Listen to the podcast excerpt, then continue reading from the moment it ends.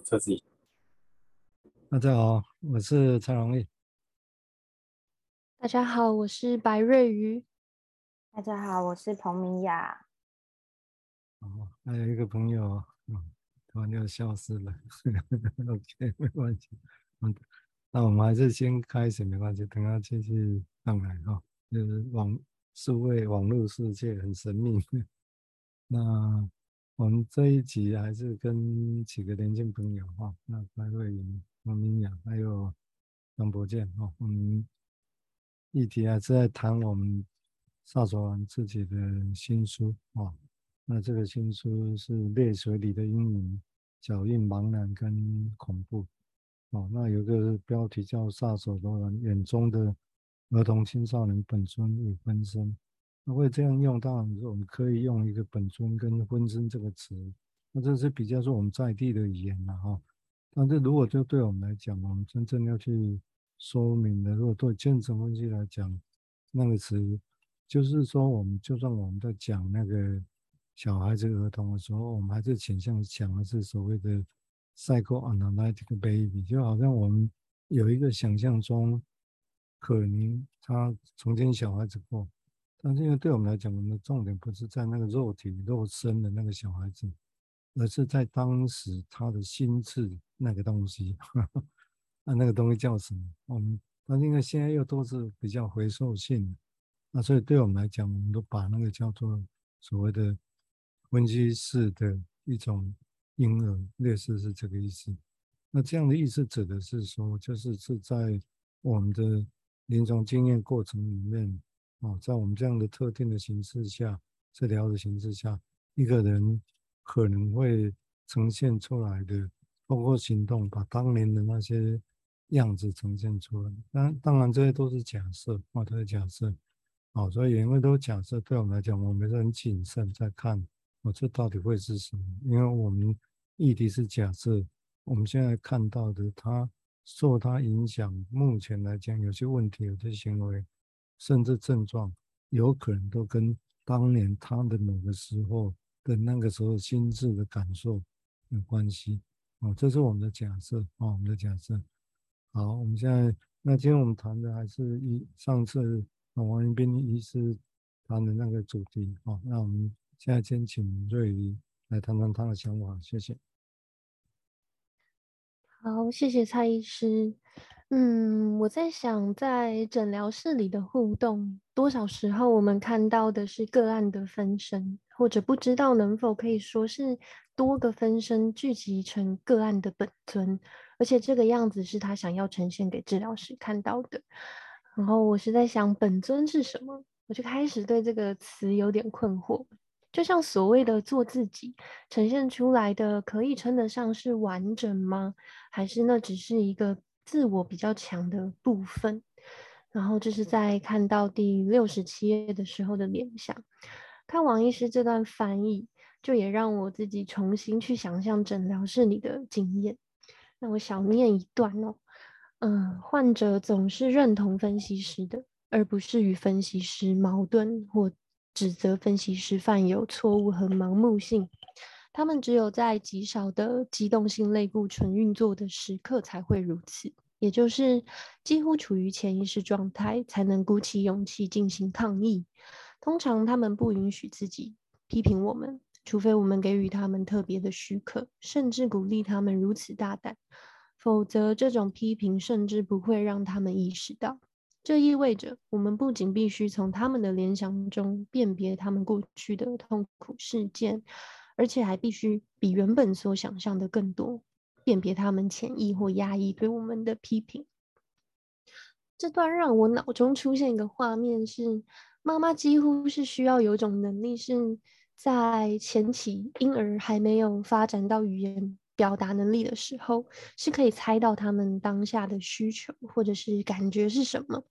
不过，即使是能够表达的小孩，有时候在面对大人时，也会悄悄地藏着某种委屈或是生气。就假设那种想抗议的心情是委屈或生气，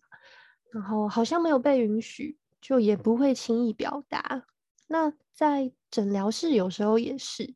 就是这关系中存在着很多对治疗师的想象，是什么让他们说不出对，就是跟治疗师背道而驰的想法，还是说在个案的想象里，治疗师不会犯错？不过当感受到治疗师的猜对或是说对的时候，好像又形成另一种对治疗师真的理解自己而有的一种。认可或是认同，然后在这样一次一次的试探之下，或许能够反对治疗师的这个力量会长出来。嗯，先讲到这里。刚刚都也提到一个还蛮重要的，就现象是这样子，只是这个现象当然还蛮有趣的，就是说，的确人，我们我们必回来想，就大家都想要做自己，这几乎是好像是一个。常识一般啊，但是就像刚刚瑞也提到，那所谓的做自己，那个自己是是哪个自己？是比较强的那个，哦，其实有可能更是比较弱的那个东西。但是有一个临床很重要的现象，就像刚刚把瑞也观察到，就是说，通常我们可以设想，在怎么样的情况下，我们那种突然会浮现出自己觉得要做自己呢？通常都是觉得被压迫，啊，或者觉得被不当对待。我要伸张自己，啊，那这个时候通常难题是常常合并着一种攻击性在这里头，因为是有要去反对对方的意思，哦，所以但是这个是真的是自己嘛？我们并不是说这样不对啊，就是我们只是因为如果这样对，那通常我们临床上看到就自己做反对自己，他做成功了，他就会觉得不错，但是不全然，啊，就算他做做成功了。或者是有所反对的，他之后还是讲，哎，好像还不还不是，哦，所以这个这个有趣的现象是在这个地方。好，我们接下来请明雅再做进一步的想法，谢谢。嗯，刚刚瑞宇提到，就是这个第三章节，王斌医师写的，请本尊站出来哦，听我说话的你是谁的分身？刚瑞有提说，好像是在治疗室里面。好像个案会表现出很多面向的他，然后要让治疗师去可能去拼凑，或者是去想象那个个案的全貌会是什么。但我在读王斌医师的这一篇第二次的时候，我发现有一个很奇妙的地方，就是在前言的部分，就是这一个命题好像是以个案。这个命题好像是个案说的，就是他好像在治疗室里面想要问治疗师说：“听我说话的你是谁的分身？”嗯、我觉得这这其实是一个蛮奇妙的一件事情。就是我第一次读读这一篇的时候，我其实很直觉就会开始去想，嗯、呃，个案好像有很多分身诶，那嗯、他的本尊是哪一个？可是我在读第二遍的时候，我发现好像是以个案的角度去。去说，嗯、他们也会好奇治疗师，你是你现在的状态是什么？然后你现在在听我讲话的，你会不会批判我，或者是会不会你是怎么想我的？我觉得这是一个很奇妙的一件事情，因为在治疗室里面的配置可能就是一对一的状态，可是真的在进行的时候，好像是很多对很多。就是我们去猜他的分身有有多少个，那同时个案也在猜想，就是治疗师的分身有多少个？你是谁？我们的状态好像治疗师的状态好像对个案来说也是很神秘的，所以呃，这边在前言的部分其实就有提到说，嗯，那个所表现出来，就个案可能也会感受到治疗师的不一致，所以也可能也许就像早年他在面对。主要照顾者的一些困惑或者是一些想法，所以我觉得这是一个很奇妙的看见。就是我在看第二遍的时候，嗯，我想刚刚你有提到一个有趣有趣的现象了哈，就是好像很多很多个自己。其实我想，如果大家仔细想，应该其实的确会有发现有很多的自己。当然比较极端的会说，会把它解读成说啊，是不是？好像多重人格那样啊，有些人会这样想啊。但是就临床实际，就历史来讲，就真正有是不是有所谓多重人格，大家一直还是存疑的。从文献来看是这样，但是不可避免的，的确会有人会有这种主观上感觉是这样，哦，感觉是好像很多很多的不同的人格。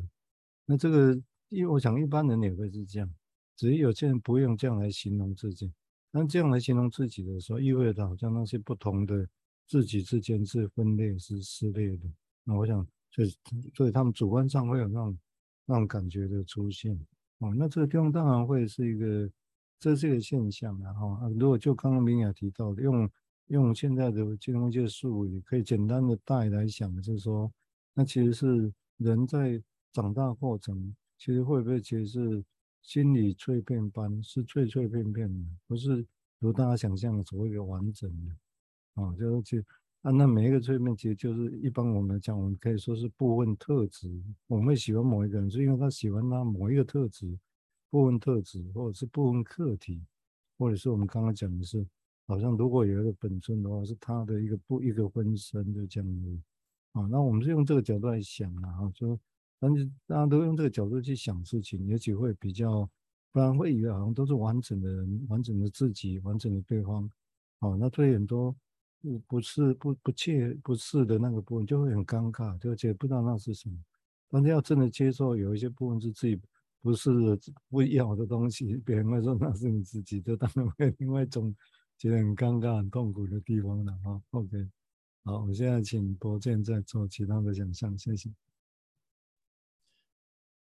顺着刚刚明雅说的，我也有一些联想，就是我也觉得，哎，个案好像也会去好奇说，哎，治疗师的本尊是什么？然后站在我面前、坐在我面前的这个治疗师，他只是在工作吗？还是他其实是真的也带有一个人性哦，然后是真的在理解我，还是说，哎，这个治疗师可以当朋友吗？然后他对我的关心是有多真诚哦？我想这一类的问题，如果说也许在潜意识的层次，他的命题好像就是在问说，哎，怎么样是一个人？会有的正常的反应，或是真实的感觉哦，或是怎么样是叫做真诚啊？怎么样去对待别人的时候，我可以感觉到踏实。这是我顺着呃明雅说的带来一个联想，这样。然后再延续前面瑞宇提到这个六十七页，呃，王医师他其实就引述了一段这个呃关于说呃我们要怎么样去理解说患者这种潜潜在的的批评。然后我从这一段描述就会感觉到一种，哎，谢老师好像是有这种温柔的一面哦，然后好像比我们一般人更进一步，然后更深的想要去理解这个案，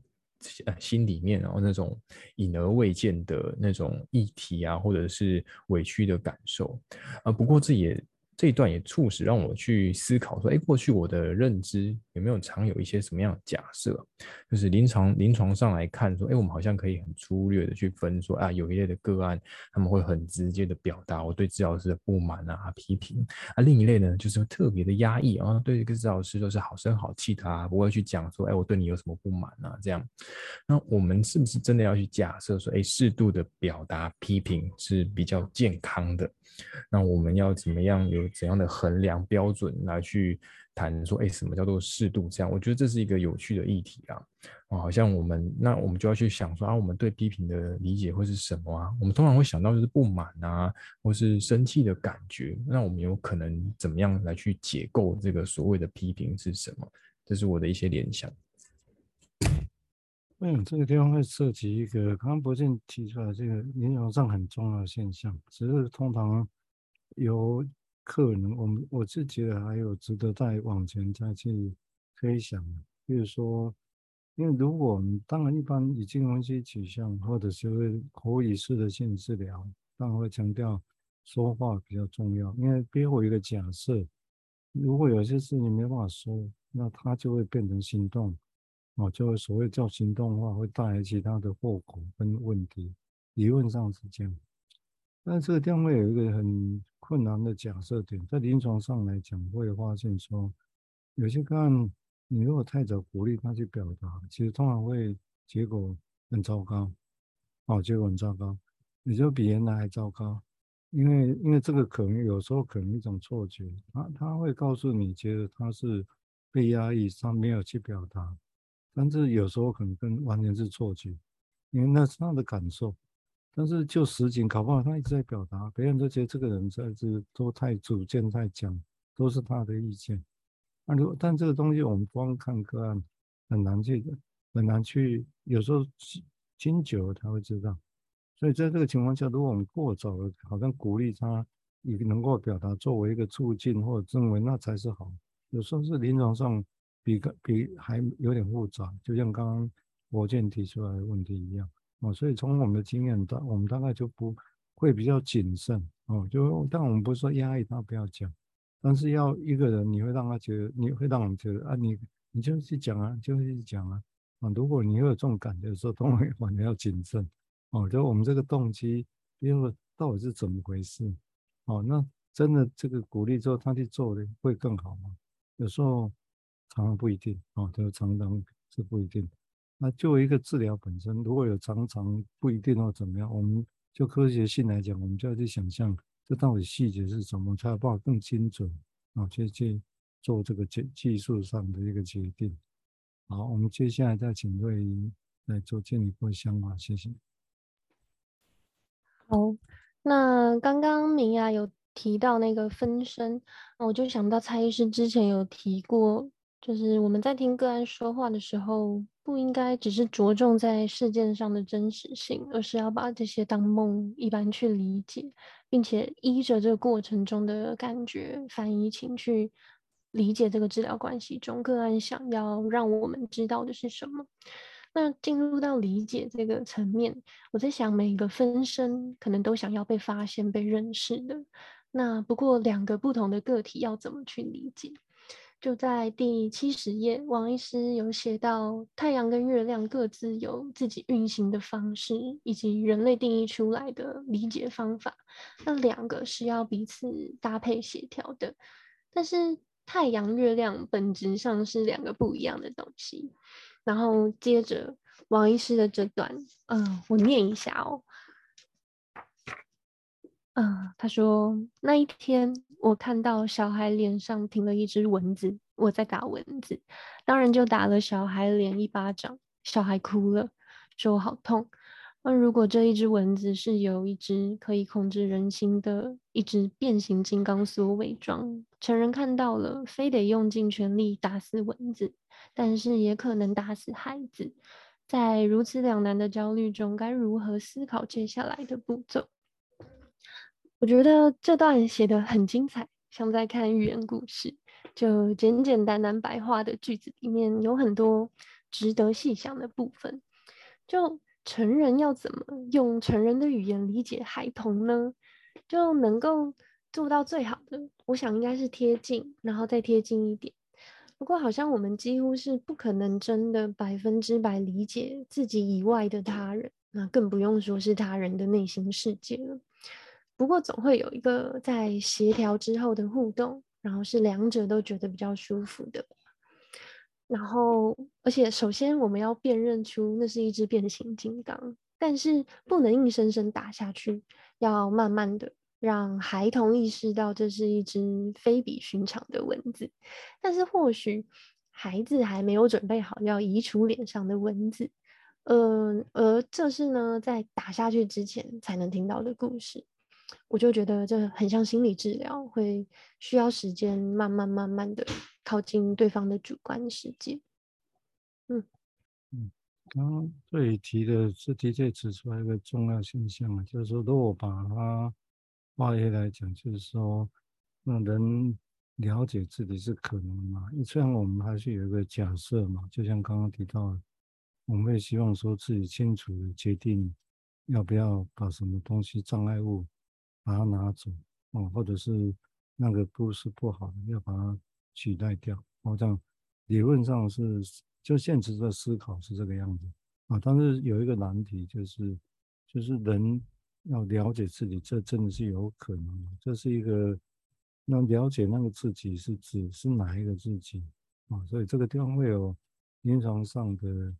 的那种困难性在这里头。但是并不是说我们就不要去了解自己。哦，并不是这样，而是说，如果就刚刚来讲，用分身的概念来讲的话，意思哦，只用部分课题或部分特质来讲，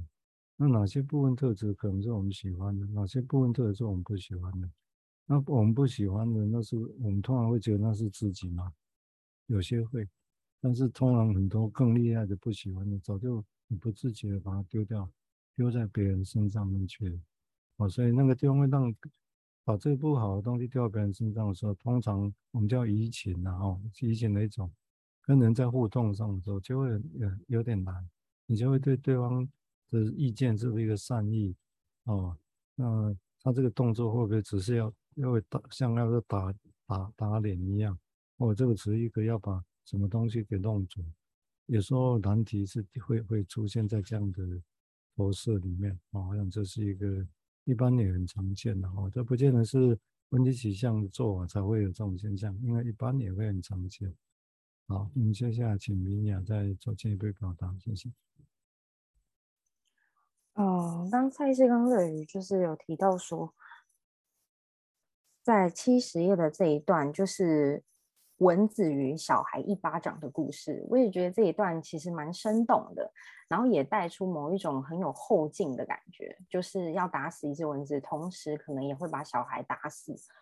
我觉得好像呃，延伸到我自己有有联想到一个日常生活中的状态，就是当成人。他们是可能成年人是很具有权威性、很压倒性的力量的，但是一个孩子他可能没有办法那么快速认知到某些事情，他可能在呃既定的可能社会印象当中，他其实是负面的，他其实是不好的，所以孩子可能的认知发展没有那么没有成年人来的这么快这么好，所以我觉得有些时候，好像成年人的压倒性的力量和权威也会让小孩子变得。嗯，变得比较没有办法这么的聪明吗？对，就是好像会剥夺了小孩某一些东西，可能夺走了他们的理智，所以好像会迫使他们会变得很像很自动的去服从大人的意思。对，然后我觉得好像小孩这时候就某种放弃挣扎的样子，然后我就。连接到之前，就是在第一章，陈瑞金心理师其实他有提到一个呃一段文字，然后我还特别翻回去看，因为我觉得好像有某种连接性。他说有些时候，嗯、有些孩子可能会透过拒绝找回自己，然后他觉得顺从是一个阻碍他人认识自己的方式。我觉得好像有些时候，小孩去服从大人的意思的时候，也是一种。呃，就是放弃了，我放弃做回我自己，然后我就听你的，但同时其实也可以躲过被了解的时候，对，所以我觉得这好像有有某种，就我刚想法好像有有连在一起的感觉，对，嗯，嗯，这这一段还蛮重要的，也就是说刚刚博静一开始提到踏实这个感觉，或者说从另外角度来讲，这人有没有觉得自己是真实感？用维尼口说啊，就是先走不易。你在我们在做很多事情，跟人家互动，做很多事情，说有没有觉得那种哎，觉得会很真实，做这个事情很有意义啊？但是现实上不太容易，找人做双商的人啊，就会出现的现象，就是像刚刚林雅提到一样，就是说哦，那是在一个创伤的情境下的一个结果啊，也就是说，所谓创伤指的很隐微啊，哈，也可以从很严重的打骂到到一般的忽略。那但一般会出现的一个现象，就是我们要设想的说，一个人如果他要活下去，哦，他手无寸铁，他必须要依赖人，但他要活下去。那活下去的时候，对外面的人，他就会需要去刚刚用的词叫做要服从、要顺从。维尼口用的语言叫做 reactive，就是他要去回应这件事情，他不得不回应。但是任何的回应，对小孩子原本的真实感觉来讲，都是。你也可以说都是一种委屈，因为他为了要活下去，而必须有所回应对方，而不是真的完全照自己的方式来做。但是我们必须设讲，如果在很小的时候照自己的方式做，那会是怎么样？然后是灾难吗？哦，可能在那个时候会灾难。但是要去回应，一看顺着别人压抑自己，又是会觉得不不够真实。你看这个地方会很难。哦，所以对那些创伤小孩子，你看到就是在这边摆荡，在临床上很常见。哦，好像就回应的是变成自己很假，但是要做真正自己，如果在早年曾经那样过，通常也会是一个灾难，因为那个东西真正自己有时候常常比较攻击性、不服从，那在现实上可能会带来其他的厄运。如果那个家长对他是不好，可能就会更凌虐他。那这个是很复杂的一个情况。好，我们现在请博健再进一步说明，谢谢。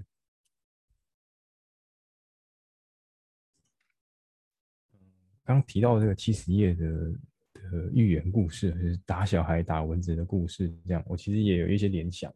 就我想说啊，如果这是一个寓言故事，我写下去会会怎么写？就是哎，我们好像有要要思考接下来步骤嘛。就是啊，我们跟小孩讲说啊，如果你被我打下去，你活下来了，那不然我让你打回来，这样也许我们我们很公平嘛，我们就可以继续走下去，我们不要势不两立这样子。我就想说，哎，这样的公平会不会就让两人觉得啊很踏实啊，不会说啊谁吃亏了这样子？好像这种这个公平是一个，我觉得是一个很复杂议题啊。我就联想到说，哎，我们现在其实疫情啊，那打疫苗其实也涉及到公平的议题啊，是一个就是个体啊跟全体这种心理学。我不晓得之后有没有机会详谈这样，那我拉回来谈，就说，哎，这个寓言故事接下来。王王医师谈的是关于一个案例文本，他就提到说，哎，一个四十五分钟的会谈啊，二十分钟谈话，二十分钟玩游戏啊，五分钟收玩具，然后这样切得很清楚啊，时间分配很很平均这样，然后这样子是不是叫做一个公平？然后我就想到说，其实很常听到一个教养方式，就是说，哎，小朋友你写完功课，你再去玩耍这样，那孩子的内心世界，他自己的一个内在需求啊，跟外在的现实好像有一个一个拉扯，然后要去取得平衡。我想说，哎，现在孩子的心里面去建立这样一把尺，这样，然后好像可以去度量着什么样叫做公平。然后就我去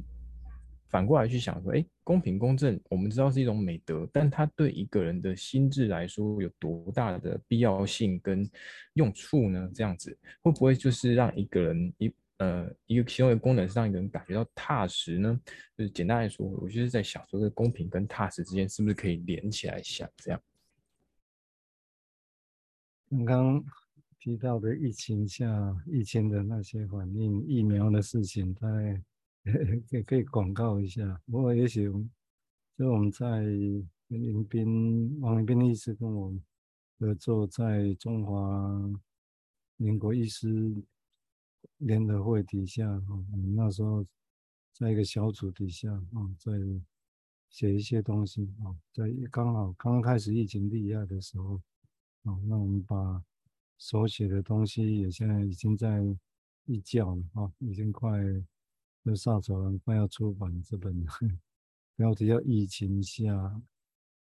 其另外名字我忘掉，然后给没关系啊，好，那大概。那这里当然会提到一个一个有些事情，也许我们直觉的反应是像刚刚博健提出来的那种现象啊。我想我现在说法大概也是多多少少少说出了一般人啊，很多人会有的那种共同的感觉跟现象，在人跟人中间，或者是所谓的公平，或者是踏实的问题。那当然，这个孩子的细细想，我现在也没有特定的答案。那现在只是说，如果我们会先用维尼口的角度来想，我觉得先限定这样来想，就是所谓的刚才讲那种踏实感跟真实感，他觉得是人生命很早期的一坨一团那种活生生的那原本的能量哦，那是一个，他是他把它当成那是一个能量，那个能量当然好像会不会直接把事情推掉？好像说的那是生物性的，有时候这样想有它道理，但是就，抱歉，但就临床现象来讲，这是很常见啊，很常见，很多人就有一股力量，就好像要做什么要做什么，哦，但是其实就很难知道，很难描绘那个东西，啊，我想这个奥妙就在那个地方，就那个那个点来讲，啊，很难去。清楚的去意识到那到底是什么哦，所以就因果来讲，把那个真实的东西，会让人觉得踏实感的东西，啊，那那一种是一个人做了什么事情就觉得哦，很很做自己的踏实。其实说实在的，如果再细看，细细的去想，细的去问，你发现很难讲清楚，真的是很难讲清楚啊。有时候讲的是这样，下次在碰到别的情境，同样的感觉，但是可能用完全不一样的语词来描绘它，这是有可能，这是临床很常见。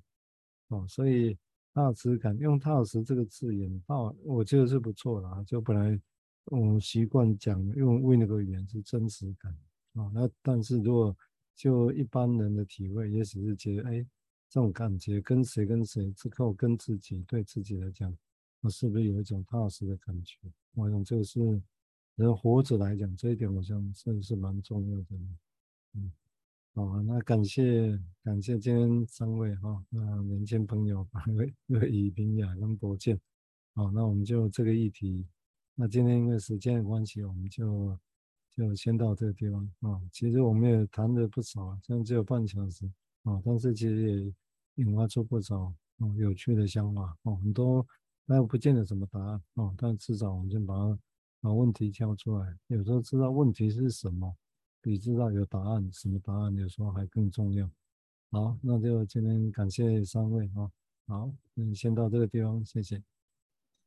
谢谢，谢谢。